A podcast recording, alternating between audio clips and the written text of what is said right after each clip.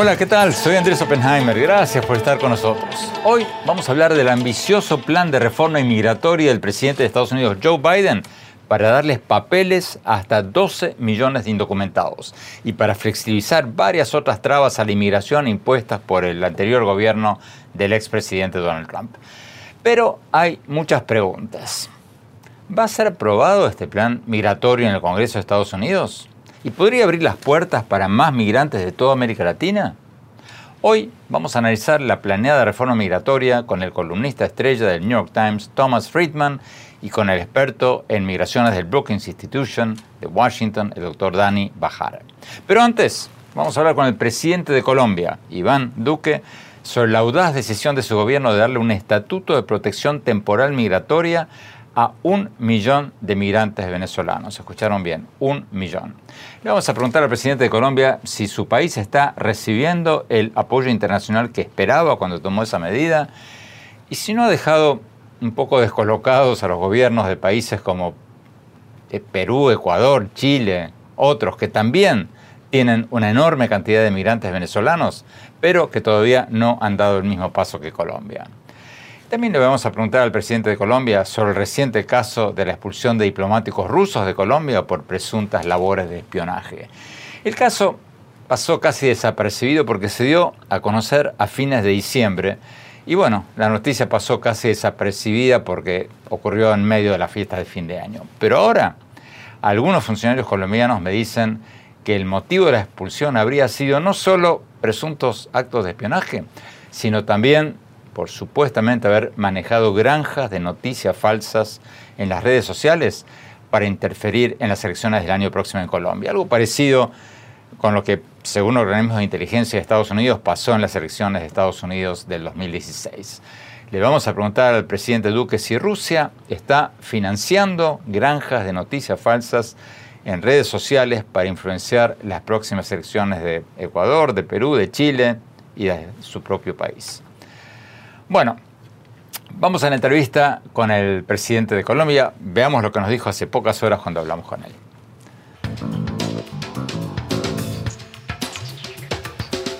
Presidente Duque, muchas gracias por estar con nosotros. Presidente, usted acaba de anunciar que les va a dar papeles migratorios a casi un millón de venezolanos, pero a muchos de sus compatriotas, a muchos colombianos, no les gustó mucho esa medida. ¿Por qué? ¿Por qué lo hizo? Sabiendo que podría ser una medida no muy popular. Lo primero, Andrés, coherencia y consistencia. Esto yo lo planteé desde cuando era candidato presidencial frente a la situación que estábamos viendo de flujo migratorio y sobre todo frente a la presencia de muchos migrantes irregulares en nuestro país, siempre hablé de la creación de un estatus o un estatuto de protección temporal, que ojalá se pudiera también extender a más países de América Latina. Obviamente viendo este fenómeno, viendo que tenemos en Colombia cerca de 800 mil regularizados, pero cerca de 950 mil que no lo están, pues tomé la decisión de dar un paso hacia una política migratoria que es fraterna, que es humanitaria, pero que al mismo tiempo busca con la tecnología, con el registro, con la regularización, poder tener un mejor control de esa política y brindarle oportunidades también a las personas que entran a la formalidad, que puedan acceder a bienes y servicios, pero al mismo tiempo que tengan un mayor compromiso con las leyes colombianas. De manera que yo creo que mientras en muchos países se ve la xenofobia o la negación frente a estos fenómenos y sin ser un país rico, yo creo que Colombia hoy está mostrando que se puede hacer una política migratoria coherente, congruente, responsable, humanitaria y sobre todo inteligente. Colombia es de lejos el principal receptor de migrantes venezolanos y usted ha pedido muchas veces ayuda internacional para hacer frente a este flujo, a este fenómeno. ¿Llegó ese apoyo económico de América Latina y de Estados Unidos para Colombia o, lo dejaron solo? A ver, hablemos las cosas como son, Andrés, en, la perspectiva internacional. Cuando uno mira las dos crisis migratorias más grandes que tiene el mundo, la, la crisis siria, en Siria se vio una gran movilización de recursos de la comunidad donante internacional que pudo haber llegado alrededor de unos 2 mil dólares por migrante. En el caso nuestro, en el caso de Venezuela, en el caso latinoamericano, nosotros no hemos visto más de 200 dólares por migrante a lo sumo. Y nosotros hemos asumido el costo hasta hoy. Ahora nosotros seguiremos asumiendo quizás la, mayor parte del costo, pero lo cierto es que esta tiene que ser una oportunidad para que la comunidad internacional también entienda que tiene que movilizar más recursos. Yo creo que eh, sería injusto decir que no, que no ha habido movilización de recursos porque los ha habido. Hemos tenido la presencia de muchas agencias internacionales, pero yo también creo que frente a los compromisos versus los desembolsos, todavía estamos muy lejos de que se materialicen muchas cosas que se han comprometido. Concretamente, presidente, a fines del 2019 las Naciones Unidas pidieron una ayuda de 1.300 millones de dólares para los refugiados venezolanos. ¿Cuánto de esa ayuda llegó a Colombia? A ver, es relativo, Andrés, porque nosotros, para decirte, para hablarte de cifras concretas, nosotros hemos recibido aportes, por ejemplo, de los Estados Unidos en los últimos años que pueden superar los 150 millones de dólares. Pero son aportes que los hacen directamente sus agencias de cooperación, en algunas con nosotros. Hemos tenido cooperación japonesa, hemos tenido cooperación holandesa, hemos tenido cooperación española, hemos tenido cooperación de otros países de Europa. Pero obviamente aquí estamos hablando de un fenómeno de más de 5 millones de personas que han dejado su territorio. Colombia tiene 1.8, el equivalente es cerca del 4% de nuestra población. Pero si tú ves Ecuador frente a la población que tiene el Ecuador, también es un 4%. Si ves la situación de Perú frente al tamaño de su población, es muy cercano al 4%. Y en el caso de Chile también puede ser muy similar. Entonces estamos hablando de un fenómeno que está esparcido en varios países. Y en el caso particular nuestro, nosotros hemos recibido apoyo, pero para ponerlo en un punto muy claro, más del 90% de lo que ha generado la migración como fenómeno desde la parte fiscal lo hemos cubierto nosotros con recursos propios. Pero ¿cómo explica usted entonces que según sus propias cifras los refugiados sirios hayan recibido 10 veces más ayuda internacional per cápita que los refugiados venezolanos? ¿Cómo lo explica? Esta es una cifra que la viene manejando la Organización de Estados Americanos de tiempo atrás, Andrés, y obviamente cuando tú ves el, proceso que se dio en Europa, primero estamos hablando de países que tienen, no sé, 5, 6, 7 y hasta 10 veces más ingreso per cápita que nosotros. En muchos de esos países la atención en sus territorios de migrantes sirios estuvo, eh, cuando, se, cuando se unifica la información, muy cercana a esa contribución por, eh, por migrante. Pero también las intervenciones en territorios donde había refugiados pues fueron significativamente mucho más altas. En el caso de América Latina, si tú te das cuenta, hasta hace muy poco no se registraba en las grandes estadísticas de crisis migratorias internacionales el fenómeno venezolano. Y eso es algo que nosotros mismos lo reclamamos. Yo lo reclamé en la propia Asamblea de la Organización de Estados Americanos hace dos años. Porque si el fenómeno no está reconocido y hoy es la crisis migratoria más importante, pues lógicamente el nivel de atención y el nivel de preocupación internacional es menor. Esta medida suya de legalizar a casi un millón de venezolanos, ¿no? Causó inquietud en otros gobiernos como los de Perú o Ecuador o Chile, que también tienen cientos de miles de migrantes o refugiados venezolanos, pero que no han dado el mismo paso que Colombia? Primero, la medida no se tomó con, con el, el, interés de generarle ninguna presión a los otros países. Obviamente sabemos que hay una circunstancia muy particular. En el caso de Ecuador están en, en medio de una elección presidencial, van ahora para la segunda vuelta. Estos temas en medio de una elección siempre son complejos y son eh, polémicos. En el caso del Perú igual, el Perú tiene en la primera vuelta el próximo 11 de abril. Y en el caso particular de Chile, pues tienen ahora la elección de la Asamblea Constituyente y a final del año tendrá la elección presidencial. Es muy difícil tocar estos temas en medio del fragor electoral, desde el punto de vista práctico, desde el punto de vista eh, de solidaridad y de fraternidad y de atención.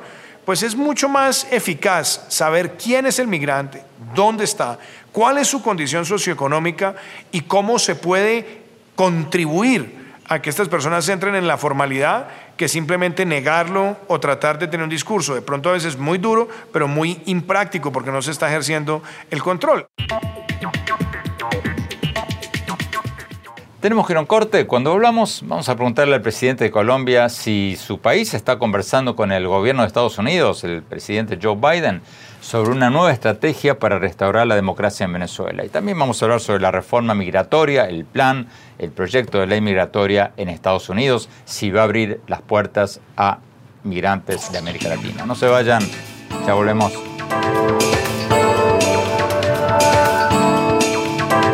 ¿Sabías que según un estudio de la Universidad de Oxford, casi la mitad de los trabajos actuales podrían dejar de existir en 10 años?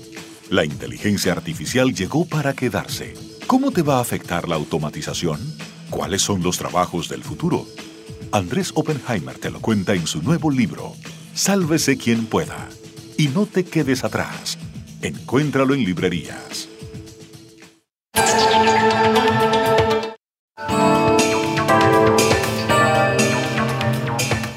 Gracias por seguir con nosotros. Estamos hablando con el presidente de Colombia, Iván Duque, sobre su reciente decisión de darle papeles migratorios a un millón de migrantes venezolanos que huyeron de su país en años recientes y varios otros temas del momento. Sigamos viendo la entrevista.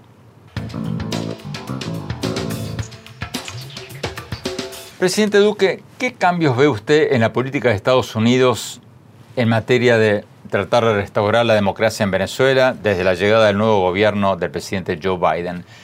¿Qué, cambios ve usted?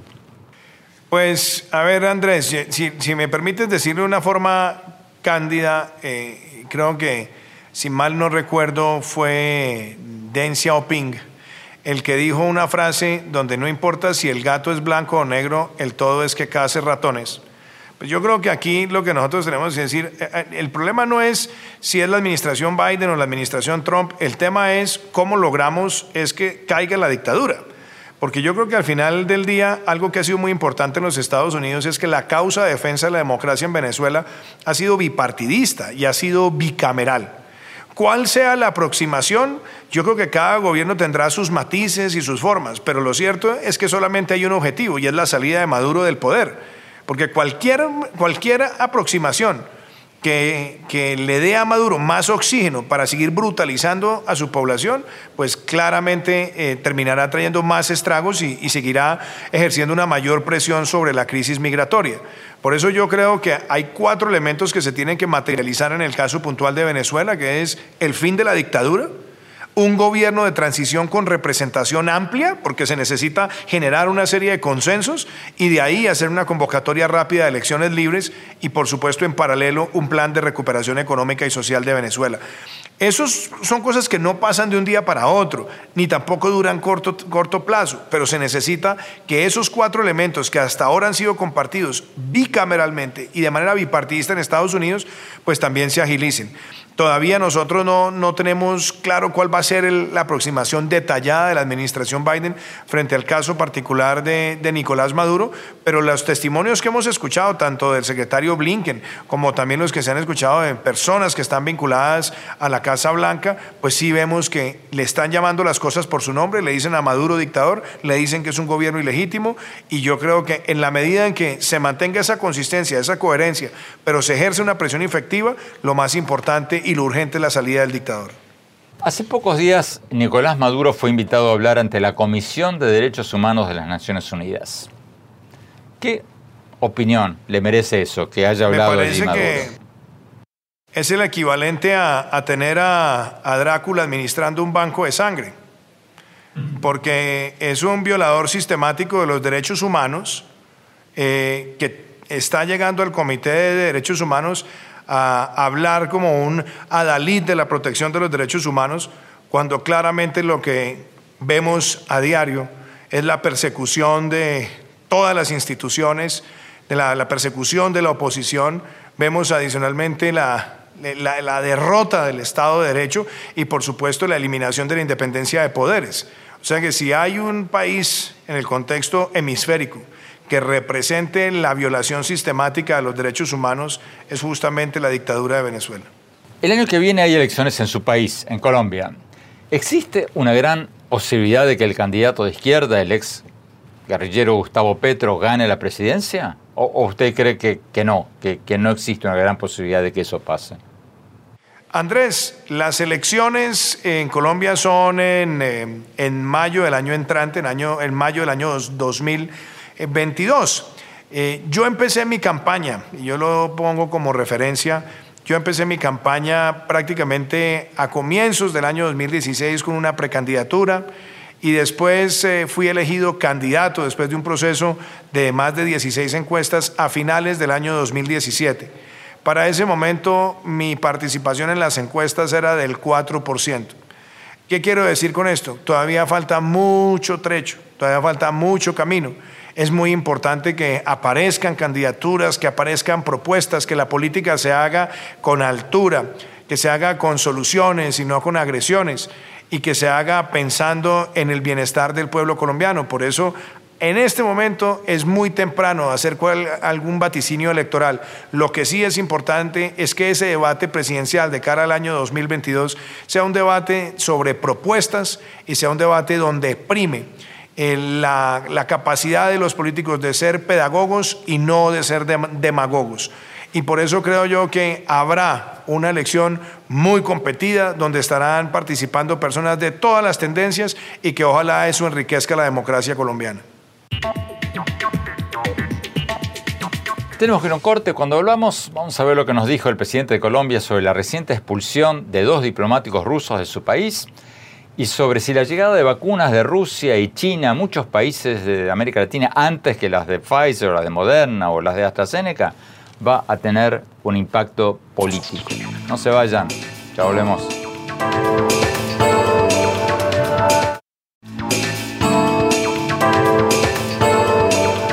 Gracias por seguir con nosotros. Estamos hablando con el presidente de Colombia, Iván Duque, sobre el drama de Venezuela y las próximas elecciones en varios países y varios temas de actualidad. Sigamos viendo la entrevista.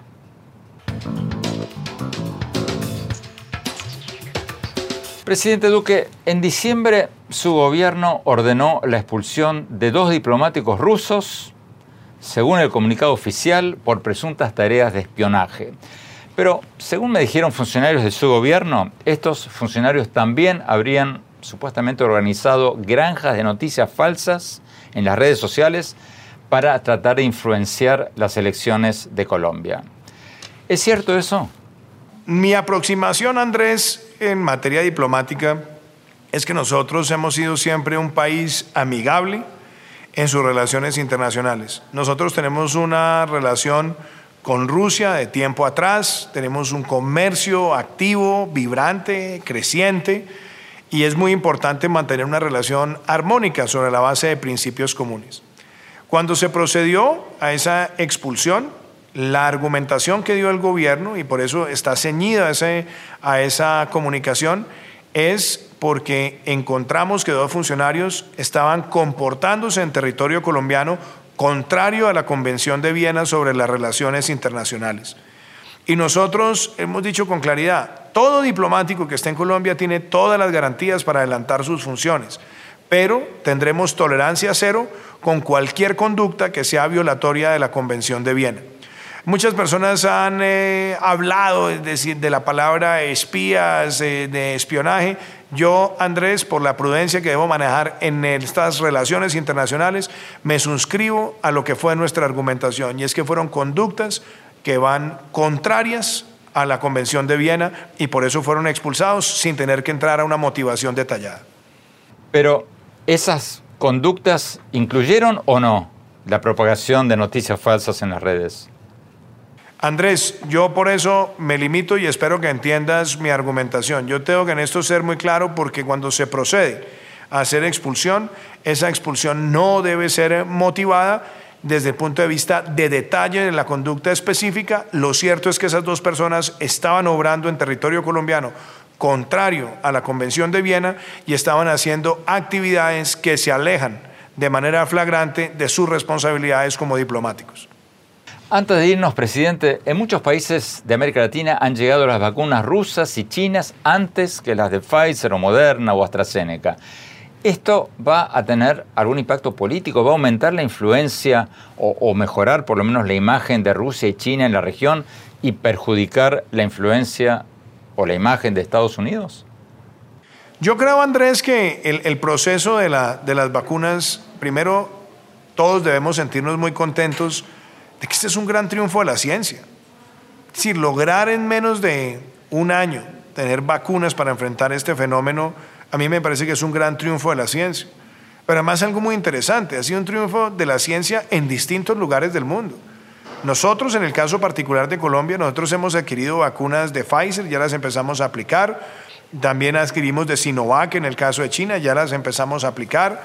También adquirimos de AstraZeneca, adquirimos de Moderna y también eh, de Janssen. Entonces, cuando uno ve que tiene la posibilidad de diversificar esa canasta y sabiendo que hay una gran presión por ellas en el mundo y también que hay países que han comprado tres y cuatro veces su población en vacunas, generando de pronto una distorsión en el mercado de las mismas, pues en el caso particular nuestra nos sentimos contentos de que ya las estamos aplicando, y que tenemos los contratos de suministro funcionando y que esa diversificación nos garantiza tener un programa sostenible.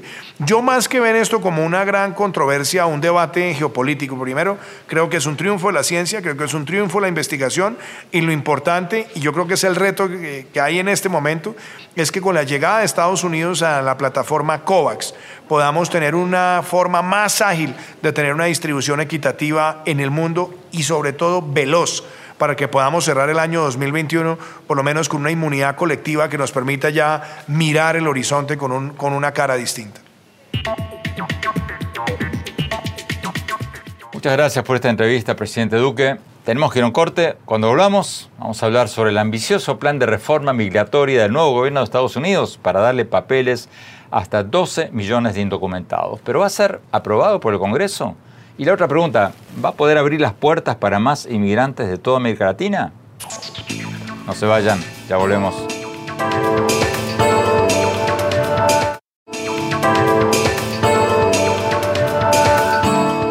Muchas gracias por seguir con nosotros. Como les contaba al principio del programa, el presidente de Estados Unidos, Joe Biden, anunció un plan de reforma migratoria para darle papeles hasta 12 millones de indocumentados en un plazo de 8 años y aumentar las visas que Estados Unidos da anualmente a gente de algunos países. Pero hay muchas preguntas. ¿Va a ser aprobado este plan migratorio en el Congreso? ¿Y va a poder abrir las puertas para más migrantes de toda América Latina? Tenemos con nosotros al experto de migraciones del Brookings Institution de Washington, el doctor Danny Bahar. Doctor Bahar, gracias por estar con nosotros. Doctor Bahar, ¿qué posibilidades tiene esta reforma migratoria de ser aprobada en el Congreso? Porque los demócratas tienen una mayoría de apenas cinco bancas en la Cámara de Representantes, que es poquísimo, y tampoco tienen los 60 votos que necesitarían en el Senado. Entonces, ¿cuán realista es este plan de reforma migratoria? Creo, Andrés, que el paquete es ambicioso, eh, no por malas razones. Hace falta una reforma migratoria en este país que sea ambiciosa, pero efectivamente, como tú dices, cuando los planes son ambiciosos, hay que negociar con muchas personas, sobre todo cuando los márgenes son tan pequeños. Entonces, hasta ahora yo creo que concordaría con la mayoría de los analistas que las probabilidades de que pase el plan así como está escrito son pocas porque inclusive hay un par de senadores demócratas que, que, son más conservadores en sus posiciones y esto tal vez aún cuando estamos en una recesión económica, eh, todas las percepciones de inmigración, reduciendo los trabajos, etcétera, salen a flote a pesar de que no son verdaderas y eso hace difícil que se pueda pasar un paquete tan ambicioso. Si el presidente Biden decide que, bueno, que no puede hacer aprobar este plan en el Congreso y decide hacer esta reforma migratoria por partes, ¿cuáles serían los cambios que tienen más posibilidades de ser aprobados en el Congreso en partes, si no se manda la reforma entera como un paquete entero? Yo creo que el tema de los soñadores, los dreamers, que son estos eh, jóvenes eh, que sus padres emigraron a Estados Unidos, pero eh, ellos nacieron aquí o, o, vinieron, perdón, de muy pequeños a Estados Unidos y no tienen papeles, es un tema que creo que es conmovedor. Son personas que no nacieron en este país, pero crecieron en este país, son prácticamente americanos, no conocen otro país como casa. Eso yo creo que sería un elemento y obviamente está el elemento que es el gran elefante en el cuarto de la propuesta, que creo que tiene, en mi opinión, eh, méritos para ser negociado eh, más seriamente, que es el, camino a la ciudadanía de más de 11 millones o 12 millones de inmigrantes indocumentados en Estados Unidos. El proyecto de ley migratoria también aumentaría el número de visas de diversidad disponibles que se dan mediante un sistema de lotería a algunos países que de otra manera no podrían enviar muchos inmigrantes. Según reportes de prensa, la cantidad de estas visas aumentaría de 55.000 a 80.000 por año. ¿Eso va a beneficiar a los países latinoamericanos o no? Bueno, Andrés, es un programa, yo pienso que es simbólico, es un programa importante, pero los números son pequeños. Eh, hay muchos países latinoamericanos que eh, esto es un programa de diversidad y las personas que lo pueden ganar son personas que sus países tienen poca representación en Estados Unidos. Eh, yo, de hecho, Andrés, si no sabías, yo me gané esa lotería hace, hace unos años, eh, por eso tengo hoy en día residencia. Em, pero, por ejemplo, el hecho de que, eh, de, que se trata de países que tienen poca representación en Estados Unidos, eso ya de por sí elimina países como México, eh, elimina países, no sabemos sobre Venezuela si entrarían, ya que la diáspora venezolana ha aumentado significativamente en Estados Unidos. Pero a grandes rasgos sí, o sea, digamos, todo lo que es la migración, todo lo que permite más el contacto entre países, eh, entre más contactos entre Estados Unidos y Latinoamérica, va a beneficiar a los países latinoamericanos eh, y a sus economías y a sus sociedades. Recién hablábamos con el presidente de Colombia, Iván Duque, sobre su decisión de darles papeles migratorios a un millón de venezolanos. Yo sé que tú has estudiado mucho el tema, has hecho varios estudios sobre eso. ¿Se acabó el éxodo venezolano o este flujo de migrantes a países latinoamericanos va a seguir? Eh, donde hay represión, donde hay eh, crímenes de lesa humanidad, eh, y hasta que no haya una solución política a, este terrible conflicto que vive Venezuela y las, condiciones que vive Venezuela, el éxodo seguirá. Em, y, yo creo que hay mucho espacio todavía para que esos números que hoy en día son alrededor de 5.3 millones de venezolanos continúen aumentando lamentablemente. ¿Hasta cuántos? Nosotros hicimos un estudio, Andrés, hace, hace un, tiempo analizando eh, unas predicciones y llegábamos a un número de 8, 8 millones de personas. Colombia ha recibido más migrantes venezolanos que todos los demás países latinoamericanos. ¿Tiene razón el presidente de Colombia o Colombia de quejarse de la falta de solidaridad de otros países? Absolutamente. Eh, Colombia está haciendo, en mi opinión, un gesto humanitario sin precedentes, sin precedentes en la región y más allá de la región, con sus políticas más recientes. Eh, y cuando uno ve el compromiso que, que, en teoría tiene la comunidad internacional con, con crisis de refugiados, eh, vemos que en el caso de Colombia y los otros países receptores de la región, aunque han recibido menos venezolanos, eh, la cantidad de asistencia financiera que han recibido ha sido mínima. Y eso es algo que hemos documentado ya varias veces. Y pienso que sí es justo de Colombia pedirle al mundo más ayuda para poder financiar las necesidades humanitarias de estas personas que van en búsqueda de un nuevo futuro Tú acabas de hacer un estudio muy interesante comparando las donaciones internacionales para los refugiados sirios en la crisis migratoria, en la crisis de refugiados sirios y la de los refugiados venezolanos. ¿Qué encontraste? Andrés, quizás la crisis de refugiados que en magnitud se parece más a la de Venezuela es la de Siria. En Venezuela hoy en día hay alrededor de 5.3 millones de refugiados. Siria los números sobrepasan los 6 millones. Esos son, no, no hay otras crisis de esas magnitudes hoy en día. Cuando comparamos los recursos que a través de las Naciones Unidas y de otros organismos la comunidad internacional le ha dado para asistencia humanitaria y asistencia de otro tipo a los países que reciben refugiados sirios, eh, ese número es eh, muchísimo más grande que el que se le ha dado a Colombia y Latinoamérica para eh, los venezolanos. Y para ponerte los números, hoy en día los números oficiales muestran que en promedio para cada refugiado sirio, eh, si hacemos ese cálculo, eh, se ha recibido aproximadamente 3 mil dólares por persona. En el caso de Venezuela, inclusive aunque digas que se han recibido los recursos que hasta ahora son solo prometidos, ni siquiera se han recibido de verdad, estamos hablando de menos de 800 dólares por persona. Es decir, una disparidad de más de tres veces eh, que se le ha dado a los refugiados sirios comparado a los refugiados venezolanos y en particular a los países receptores. ¿El gobierno de Biden va a ayudar en esto? Eh, es, difícil leerlo para mí. Eh, creo que el gobierno de Biden, como sabemos todos, tiene muchos problemas sobre la mesa. Tiene muchos gastos. Están a punto de sacar un paquete económico de varios trillones de dólares. Eh, y creo que hay muy poco apetito en, el Congreso para destinar más gastos afuera de Estados Unidos, pero creo que eh, las, eh, la, intención de Biden de, reencajar con el mundo y de volver a tomar el liderazgo que Estados Unidos tradicionalmente tenía está ahí. Y bueno, veremos, veremos eh, si, se comprometen a, traer más fondos a la región. Creo que es, urgentemente necesario. Tenemos que ir a un corte. Cuando volvamos, vamos a tener al columnista estrella del New York Times, Thomas Friedman, sobre el nuevo paquete migratorio. No se vayan, ya volvemos.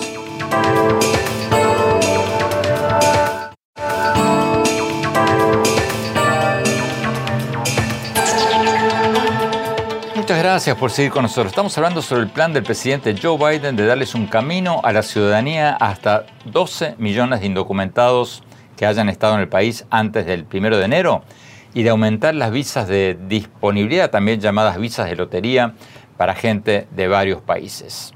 Bueno, como era de esperar, las críticas de muchos de los seguidores del expresidente Trump no se hicieron esperar. Dijeron que este plan migratorio de Biden equivale a un plan de fronteras abiertas y lo calificaron de una amnistía y varias otras cosas. Hace poco hablamos de esto con Thomas Friedman, el columnista estrella del New York Times. Veamos lo que nos dijo.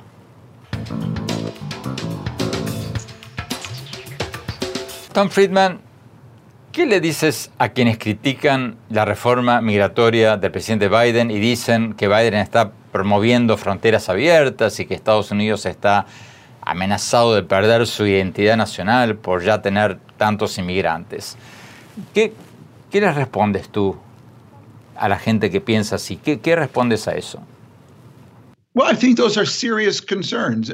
Bueno, creo que esas son preocupaciones serias. Mi posición sobre la frontera, Andrés, personalmente, es que estoy a favor de un muro muy, muy alto con una puerta muy, muy grande. Estoy a favor de un muro alto porque creo que si quieres venir a Estados Unidos, deberías tocar el timbre. Porque si los estadounidenses sienten que no hay una frontera, la gente como yo, que es radicalmente pro inmigración, no tendrá ninguna posibilidad. Pero con mi muro muy alto, quiero una puerta muy grande. Quiero atraer a las personas con más energía de todo el mundo y a los que tienen un coeficiente intelectual más alto.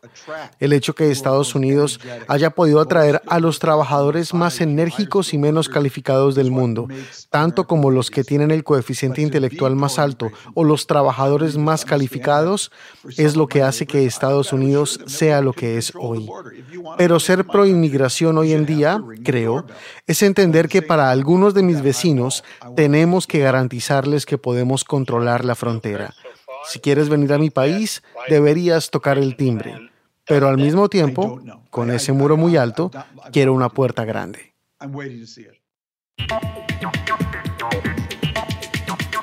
Tenemos que ir a un corte. Cuando volvamos, mi opinión sobre los temas de los que hablamos hoy. No se vayan, ya volvemos.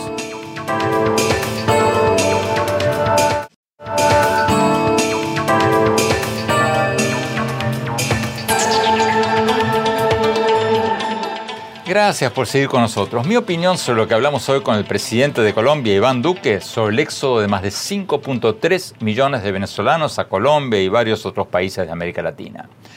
Para mí, la falta de atención y de solidaridad con el drama humanitario de los exiliados venezolanos es una vergüenza internacional. Me refiero a todos los países que, a diferencia de Colombia, se están haciendo los distraídos ante el mayor desastre humanitario de América Latina en la historia reciente.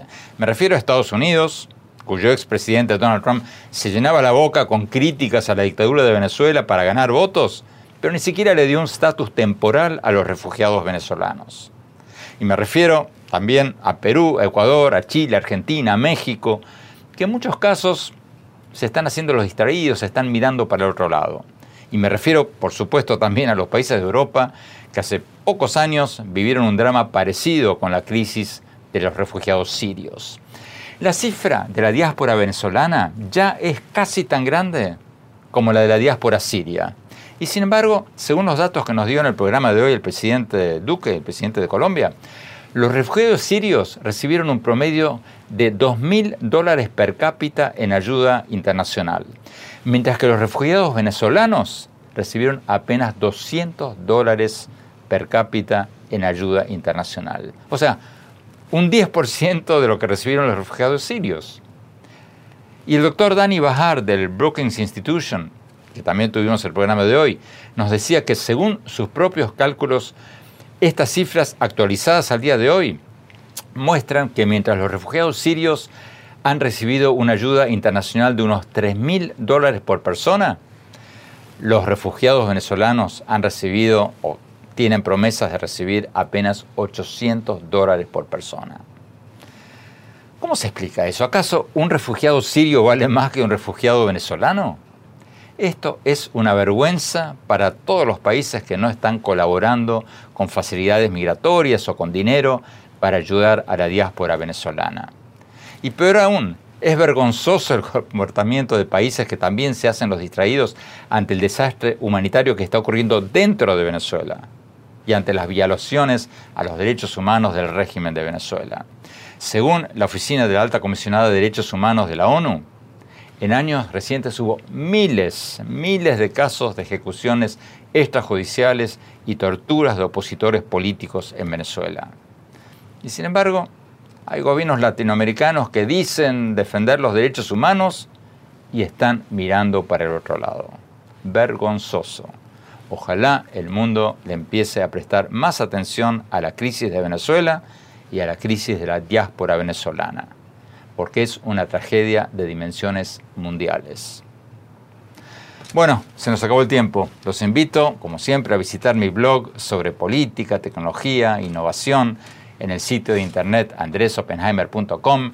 Los invito también a mi cuenta en Twitter, Oppenheimer A, y en mi página de Facebook, Andrés Oppenheimer, y en mi cuenta de Instagram, Andrés Oppenheimer Oficial. Muchas gracias por habernos acompañado, cuídense mucho y hasta la semana próxima.